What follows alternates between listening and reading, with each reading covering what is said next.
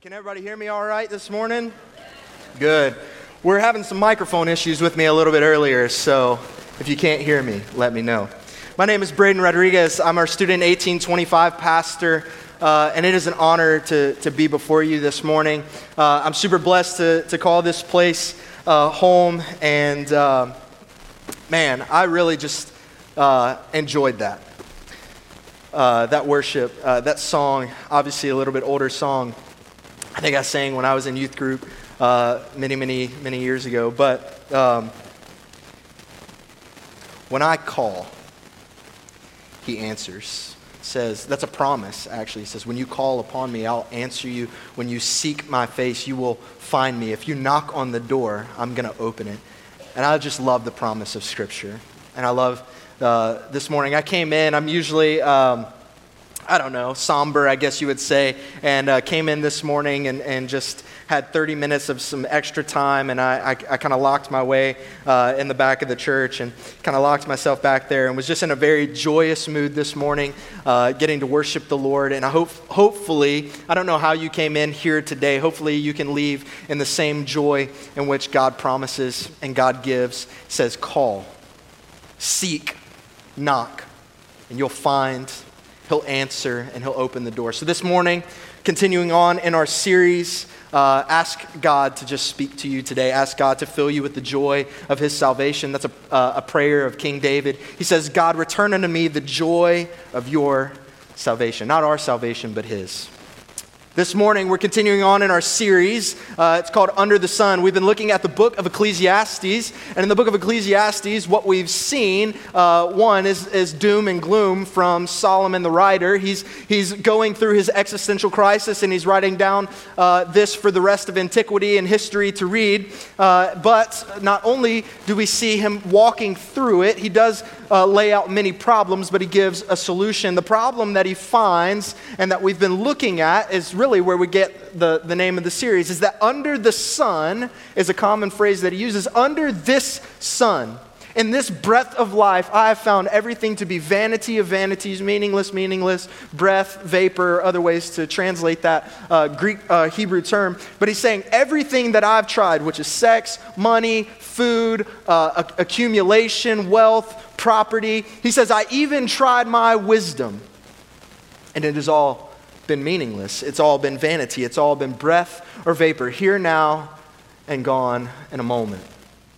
We've been walking through this series and we've been looking at that and we've been looking at really what's probably the second most depressing book behind probably like Lamentations, right? Uh, and we've been walking through this and we've been trudging through, and yet every week I've, I've been blessed to, to get to see many different uh, men from our church and our congregation preach, uh, and they have done an amazing job pointing to the hope of Ecclesiastes chapter 12. I believe it's in verse 13. He says, These are all of the problems, but here is the solution. It ends in Ecclesiastes chapter 12, right after he goes through his existential crisis. He says, Fear God, obey his commands, for this is the whole duty of man.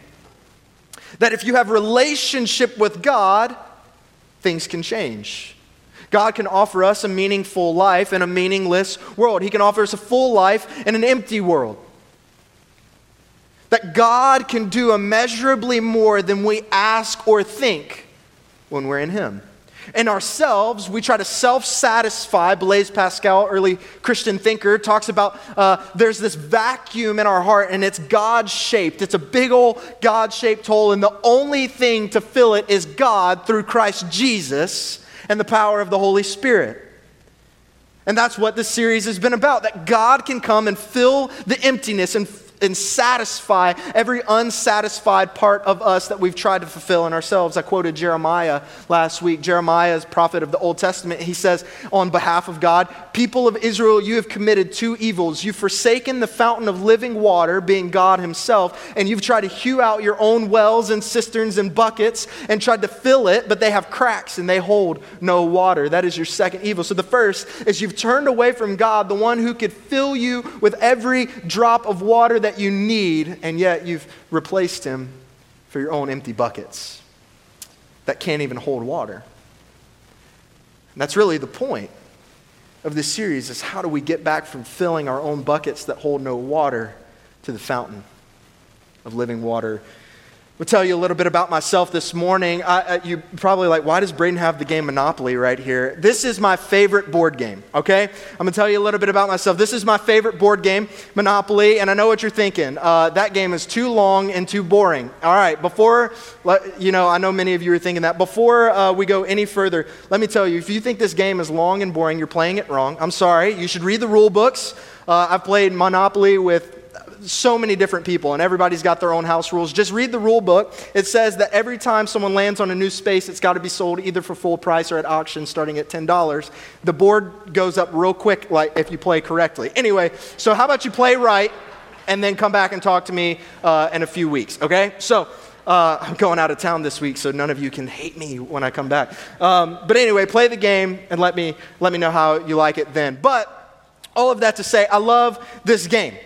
It's an amazing game. It's a fun game. I love the colors of the game. I love that you can get it in like 18 different thousand versions. I saw Kale a couple of weeks ago and I was like, dude, you know they have Lord of the Rings Monopoly? And he was like, what? You know, so uh, it's quite expensive. So if somebody's feeling buying that for Kale, you could do that. Uh, a little too dense for my pocketbook. Uh, but anyway, so, but I love everything about the game. I love the premise of the game. The, and, and actually, the premise of the game is pretty simple. You get a loan from the bank. Who doesn't love that, right? And it's not real life, so you don't have to pay it back. So you get a loan from the bank, and the bank gives you money, and you go invest it. You go buy up all of this property, and the goal of the game is to buy up and accumulate as much stuff on the board as possible so that when other people land on that space, they owe you more fake money. Uh, and I, I, really do uh, love the strategy of the game, the investment of the game, and I know what you're thinking, Braden, you're a nerd. Absolutely. However, this is serious. Raise your hand if you've ever played the game of Monopoly. Wonderful. All right, you can put your hands down. Raise your hand if you've never played the game of Monopoly. All right, solid. Hey, uh, also keep your, keep your hand raised if you've never played Monopoly and you have a high schooler, middle schooler, elementary schooler that, that lives in your home. Anybody? I saw one hand. What happened? What happened to that hand? There you go. Hey. Um, I was like, you're in high school. You, I know you. Um, here. I was like, You live in that house. Um, if I gave you this game, would you play it? Sure. All right. That's good enough for me. Uh, Mariah, could you give Mia that game over there? Thank you so much. Raise your hand, Mia. That's awesome. Here, here's one thing that we value at our church. You can clap for that, I guess, I suppose.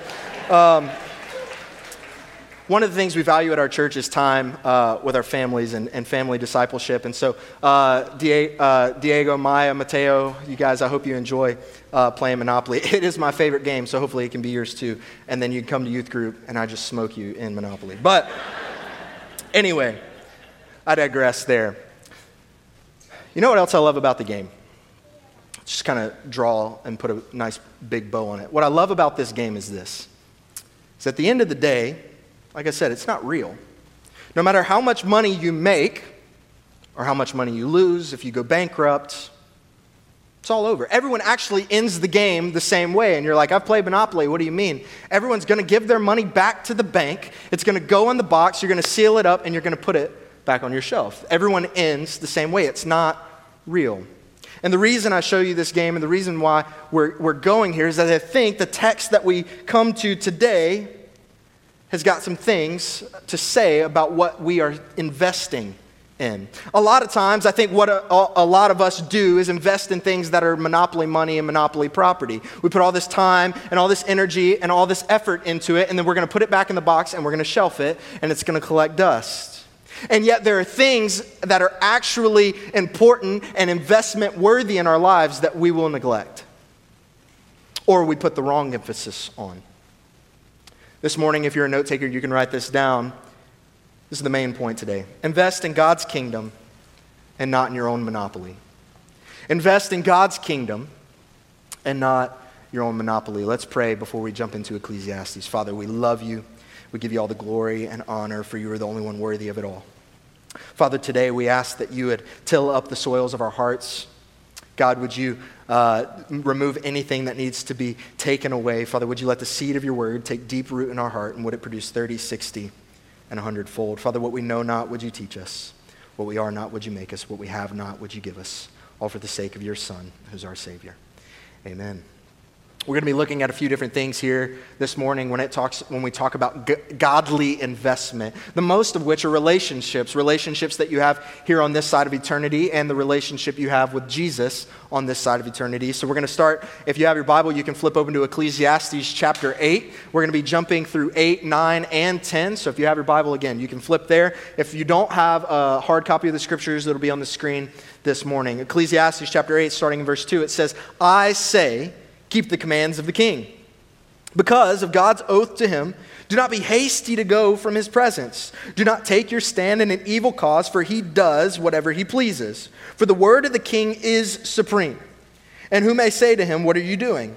Whoever keeps a command will know no evil thing, and the wise heart will know the proper time and the just way. So, where are we starting off here, right? This is very uh, pointed and contextual to where uh, Solomon is. Solomon is the king of Israel. And what he says is follow the commands of the king because God has made an oath with him. So let's, let's just take that and let's just start there. There is relationships on this side of eternity that God has put in your life where there's going to be some authority exchanged. And there's going to be some things that you need to function with some people in your life where they have some invest they have some authority some some sort of direction over your life and the people of israel it was supposed to be king solomon why because king solomon was supposed to be following yahweh god so nearly and so closely that whatever the king's command is should be beneficial for the people holistically. So this is supposed to be with the, uh, with, the, with the starting point that whoever has this authority who has been God given into your life should be following God himself. Are we all, we're all on the same page right now, right? There are people that are supposed to be godly people who God has put into authority in your life. Let's take a moment and we're like, all right, well, who might that be? Right? There are people who've been given authority into our lives, our federal, state, local governments, all those things. Now, whether those are godly influencers or not, we'll, we'll get there. But th- those people have been given authority into our lives, right? If you're driving 55 and a 35 in a school zone, you're going to jail, okay? Right? There's been authority given to the local, state, and federal government arenas to, to make sure that we're moving holistically in a, in a good direction.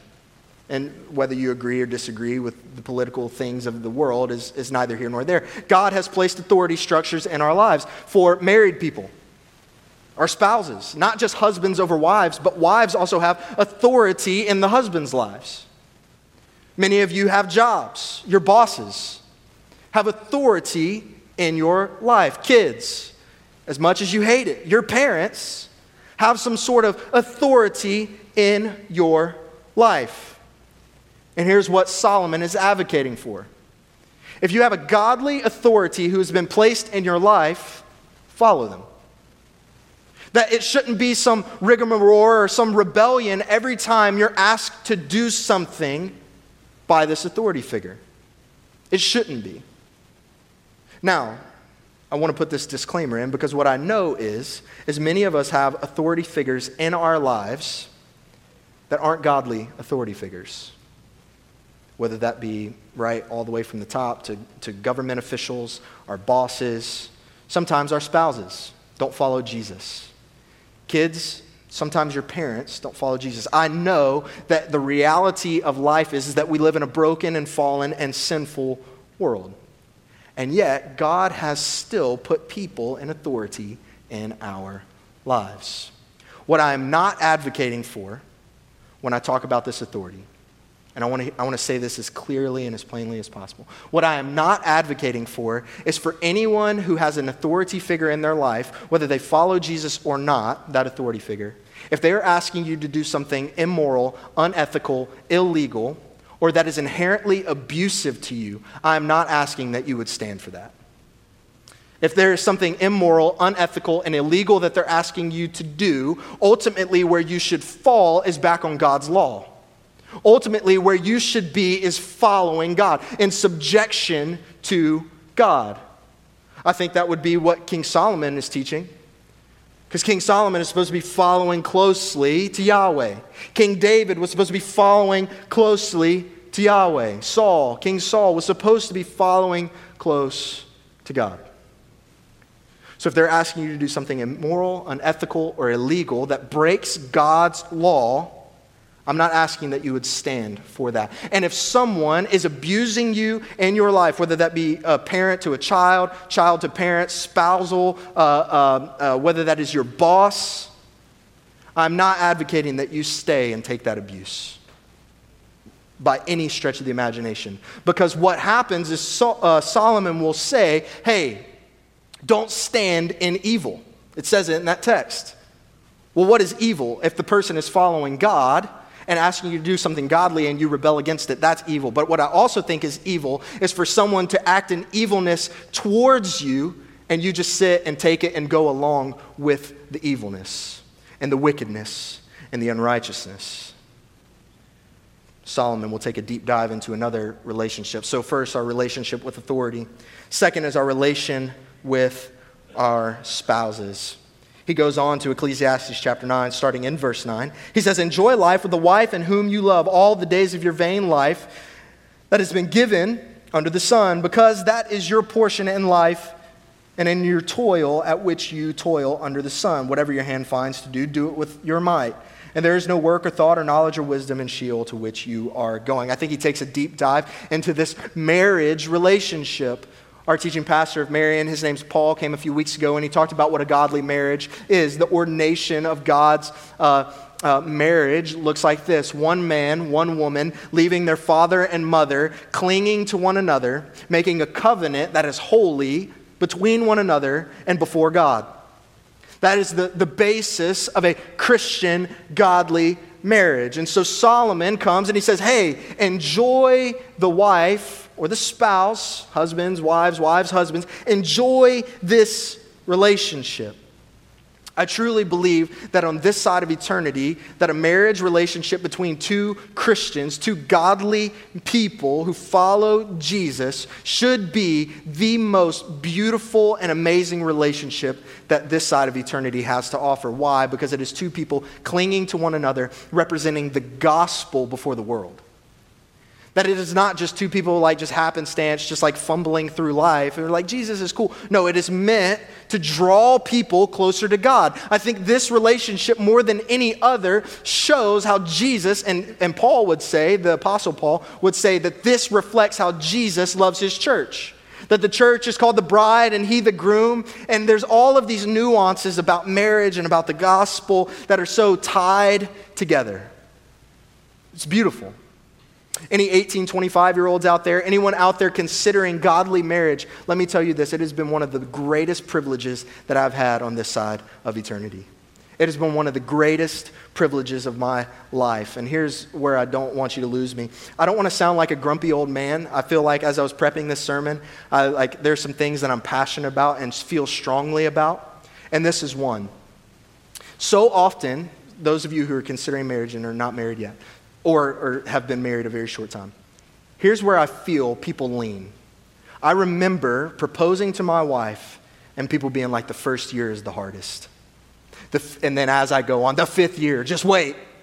The seventh year, just wait. And I have people who will come and who will complain about their spouse to me or tell me how they don't like their spouse or how they argue with their spouse. Those of you who consider marriage and a godly relationship, let me tell you, it doesn't have to be that way that God has meant so much for your marriage and God wants you to enjoy your marriage. I think where he talks about here in this passage, he says, he says, enjoy. It's not that the spouse is the prize. It is the enjoyment that comes from the man and the woman re- reflecting this gospel relationship that brings the enjoyment. It is not that my wife is the prize, it is the enjoyment that we have together as two Christian believers following God, and what comes out of that is the prize. It is not the other person. Though I love my wife, and she is a prize to me, ultimately, she should not be the final thing. It doesn't have to be the hardest.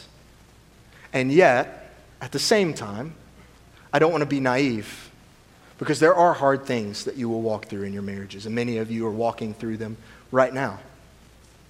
My wife and I, back um, earlier this year, late last year, we were walking through a very hard and uncomfortable season. To be honest, I asked her if I could share this story last night.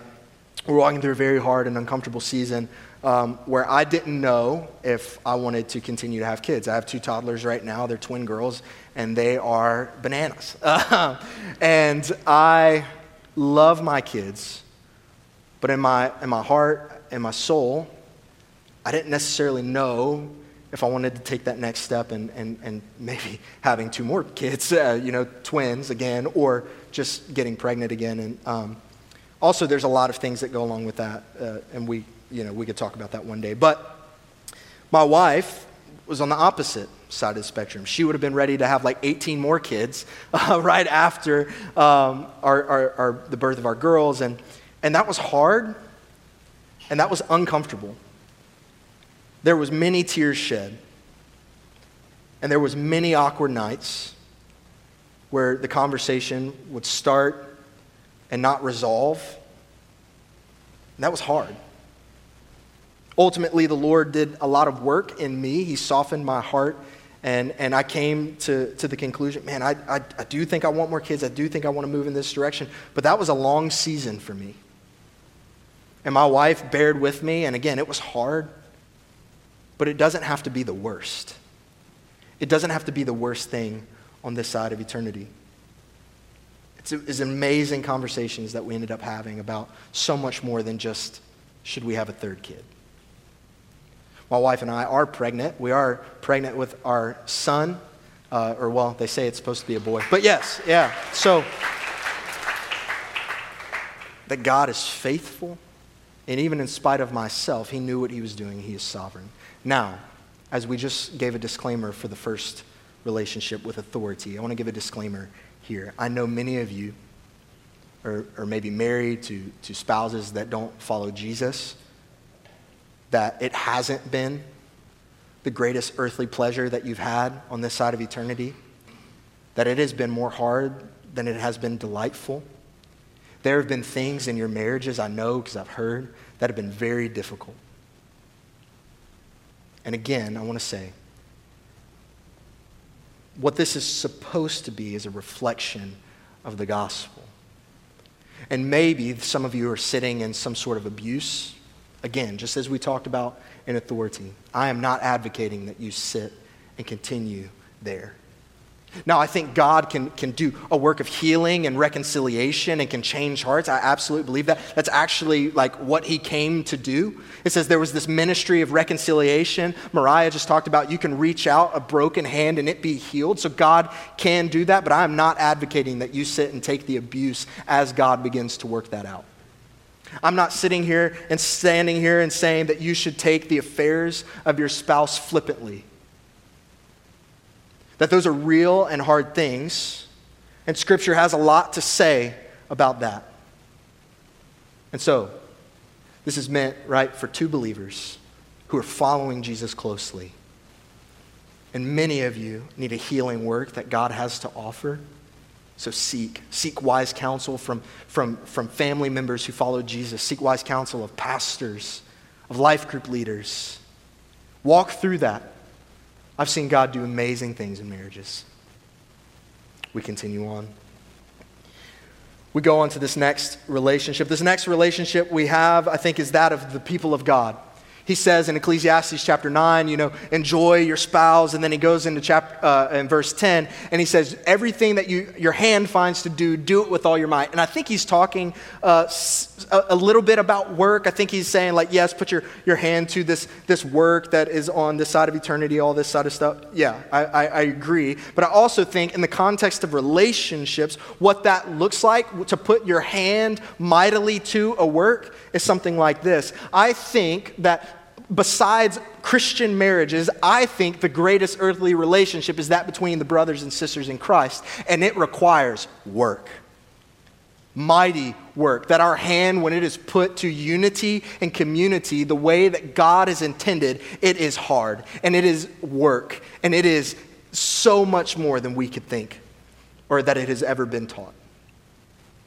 That I believe, if you listened to our drivecast just a couple of weeks ago, that our, our relationship with our brothers and sisters in the church should, besides our spouse, be the highest form of community and relationship that we have on this side of eternity. So, anyone who's not married, you have a work to be done.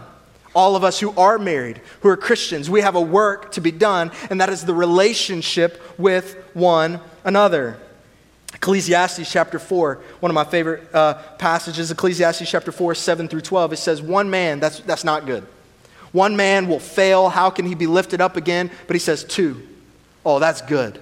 Right? When he falls, he can be picked up again. When he's cold, he can be warmed. And then he goes on to say, Three, amazing. That is a three folded cord that is not easily severed that what is advocated, especially amongst the church, is a radical type of unity that breaks all of our comprehension. Psalm 133, verse 1, the, the psalmist will say, Oh, how good it is for brothers to dwell in unity. Then you flip to the New Testament in Hebrews chapter 10, the command form comes in. He says, Stir one another up in love and to good works. He says, Do not neglect meeting with one another, as is the habit of some. So, what is being commanded of us, even in the New Testament, is a radical kind of love and unity and work with one another. And then he'll go back to Acts chapter, or we'll go back to Acts chapter 2. What was the earliest believers devoting themselves to? The apostles' teaching, which is the scripture, prayer, that's a good one, fellowship, breaking of bread, the Lord's Supper. One of the key pillars of the earliest church was fellowship and unity amongst one another. And it says they devoted themselves to it. It is a part of our devotional life to gather together, big and small, and to love one another. That is a call of ours. It is a part of our devotional life. That's why I think it's so hard.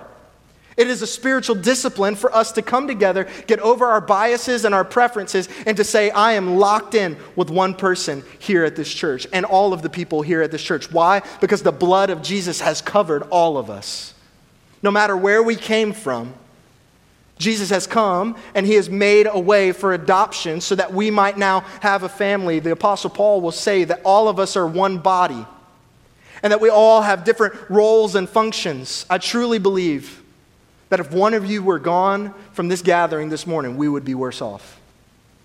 Because you have a God made image and you have been, been so gifted by God. And if you were not here, we would not function to the fullness. For those who are missing this morning, we are worse off without them. And that is the stance that we should take that our brothers and sisters are the greatest relationship on this side of eternity. Proverbs chapter 6, it says this it says, Six things God hates. And you're like, Whoa, I didn't know God hated anything. He does. It says, Six things that God hates, seven that are an abomination to him. And he says the six things, and they're pretty serious, but the seventh is interesting uh, the writer, Solomon, is trying to put focus on number seven. He's saying, hey, the seventh that is an abomination to the Lord, that he dislikes and disdains, are those who sow seeds of discord between the brothers. What does that mean? Those who are striving in disunity and not unity amongst the church. And I know what some of you are thinking. You're like, well, Braden, they didn't say hey to me when I came in. Or maybe they weren't as welcoming as they should have been. And I'm not saying that's right, but that excuse is no longer valid. Why? Because what Jesus says is love your neighbor as what? Yourself.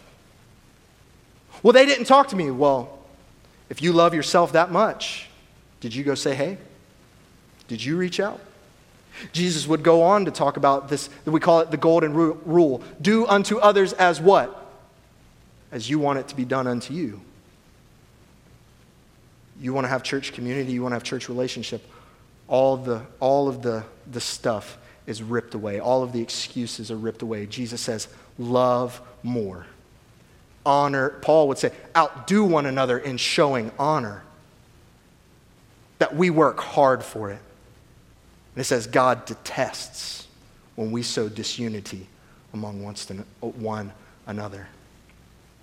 So we have our relationship with authority, relationship with our spouses, relationship with one another. Putting godly investment into your relationships is kingdom investment. Putting godly investment into your relationships is kingdom investment. 2 Timothy, uh, 2 Timothy chapter 2, verse 2. And what you have heard from me in the presence of many witnesses, and trust to faithful men who are able to teach others also. We share this good news in which Jesus has done in our lives, and we invest into one another and to the outside world this good news. The last investment that we'll talk about as far as relationally is this is our relationship with Jesus.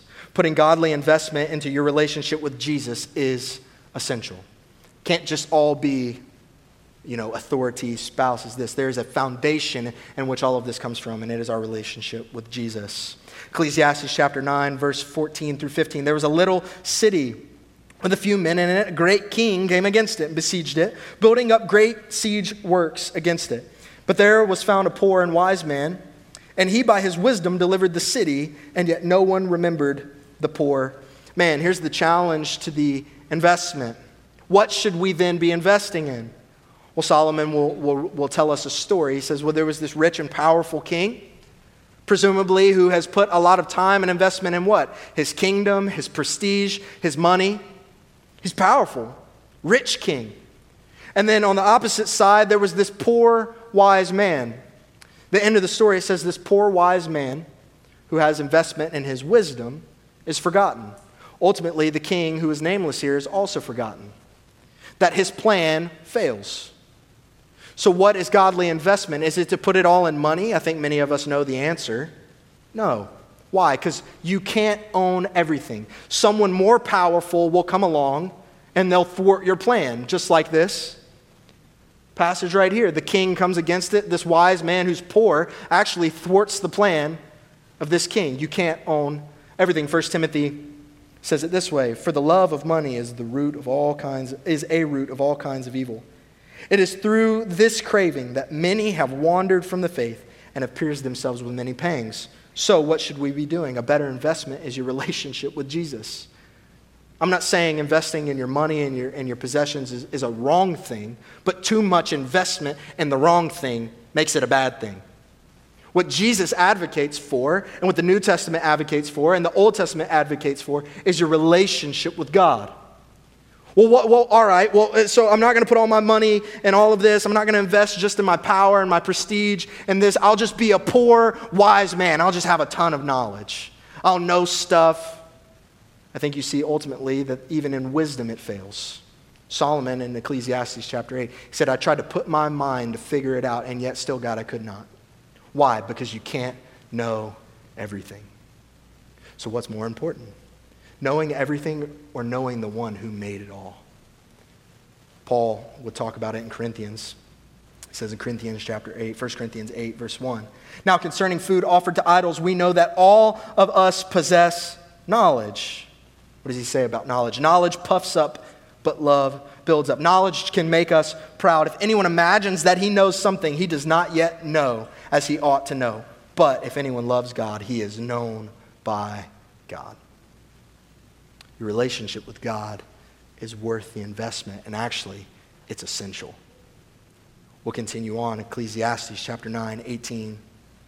Wisdom is better than weapons of war, right? Wisdom's still good. Don't just throw wisdom out the door. But one sinner destroys much good chapter 10, verse 1. Dead flies make the perfumer's ointment give off a stench, so a little folly outweighs wisdom and honor. What is worth your investment when we're talking about our relationship with Jesus is your holiness. Your holiness is worth the investment. I read this quote, it, it, it kind of explains this dead flies perfumer's statement. He says, even a single sinner can undo the effects of wisdom. So a small mistake can offset the fragrance of wisdom and honor. Clearly, it is easier to ruin something than it is to develop something. Anybody know that? It's easier to ruin something than it is to build something up. Folly seems to enjoy an advantage over wisdom, for an abundance of wisdom can be canceled out just by a little bit folly. What is he saying? He's saying if you invest in your sin, there is no amount of good investments that you can do to outweigh the sin because a little bit of sin is going to outweigh the good. All right, so I'm going to invest in my sin. You know what? I'll just go out to the bar on Saturday night. I'll drink a little bit. And you know what? I'll just go to church on Sunday. Cancels out. It's good. Actually, it doesn't. It says just a little bit of that sin, it will outweigh that little bit of holiness, and actually, it'll make it stink.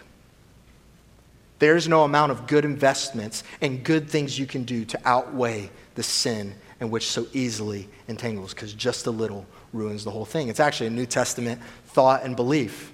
All have sinned and fallen short of the glory of God. And for the wages of that sin, Paul would say, is death. There is no amount of good you can do to cover the sin, but there is one who is good, who covers all sin. His name is Jesus. We're talking about our investment into our relationship with Jesus being essential. Here's the main thing you are not holy without the Holy One living in you. That he takes the scales of good and bad and he just wipes them away. That there is no more amount of good or bad that you can do to separate you from the love of God when you're in relationship with him and you know him deeply. That God covers all sin. I was reading in Revelation a few, few weeks ago, and I love this passage. It says, Those who go with their garments and wash them in the blood of the Lamb, their garments become white. So, taking this dirty, brown, filthy robe that's supposed to be white and dipping it in something red is what? Should come out as red, right? John would say, no, it comes out crystal clean, white. You are made pure in Jesus. So, if you don't know Jesus and you've done all of this good stuff to try to outweigh all of the bad stuff, let me tell you, He's the only one who can fix it. Bring your garments to the blood of the Lamb take a dip into it and see how you come out. It says, Wash me, God. Purge me with hyssop. Make me whiter than snow. The last is this Ecclesiastes 10 20. Even in your thoughts, do not curse the king, nor in the bedroom curse the rich, for a bird of the air will carry your voice, or some winged creature tell the matter. The last investment we'll talk about is invest in the things you say. This is also part of your relationship with Jesus. Invest in the things you say. What is being brought up here is that your thoughts turn often to words, and your words often will be carried out. By who? Either someone else or yourself. That if your thoughts become words and you go tell the, the wrong person in gossip and in slander, oftentimes you know what happens. You say something to someone, and that someone goes and tells someone else, and it, all, it finally gets to the person. That your thoughts became words that became action. And oftentimes that's how it works for us, right? Our thoughts, right? If we if we're angry with our boss, if we're angry with this person and we're all of these things frustrated, oftentimes our thoughts become words and our words become action towards those people. Well, you know what if they say it one more time? You know what? If they do one more thing and you begin to speak it all out loud, and then what?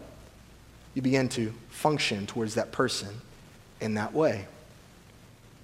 James, Jesus' half brother, goes on to talk about this in the New Testament. He says there's, a, there's this little rudder that steers this big ship. So there's also a little rudder that steers our lives, and he says it's our tongue. He says what we say matters because it steers the direction in which we're going. He says it's a little spark that lights a whole forest ablaze, so is our tongue. So it's worth our investment. So, what are we doing? Let's, let's think about everything we just talked about our investment with authority, our spouses, uh, our church, with Jesus. Let's think about this last point. What we say matters. So, what do we say? Are we putting investment in love and honor and building up one another? Or do we do what James says? And we praise God in one moment, but then we curse people who are made in his image in the next. It's a challenge. I want you to bow your heads, just think and pray with me for a moment before we worship again. As I prepared this message, uh, what I didn't want is for this to only sound like behavior modification. And it was, it was, it genuinely weighed heavy on my mind this week. Guys, as I've already said, there is no amount of good deeds to outweigh the bad. There's no amount of behavior modifications that we can do to cover up for anything else. And behavior modification is not a true gospel life. A true gospel life is loving Jesus, following Jesus, and putting all of your chips in that basket. He washes us whiter than snow. Maybe you're here today and you've never started a relationship with Jesus. You don't even know what that takes. My prayer for you, my hope for you is that today that you would know him. That you would talk to someone here today before you leave and ask, "Hey, how do I know him? How do I come with my garments and dip them in the blood of the lamb?" You can ask myself, you can ask any of our team members in our connection shirts, any of our staff, our next steps team who's ready and willing. This is why they're here. They want to talk to you, they want to help you move into that. Would you talk with someone before you leave today? I know it is scary to bear a weight of something out to someone else. That's the first step for you to find healing. Bear it out loud and then say, now what does it take for Jesus to cover that? Maybe you have been walking with Jesus for quite some time, and some, something I said you aren't living in. I don't live out all of these things perfectly. It's challenging. Would you ask Jesus today to show you? Would you ask the Holy Spirit to show you what it is in your life that needs to change? Let's pray. Father, we love you.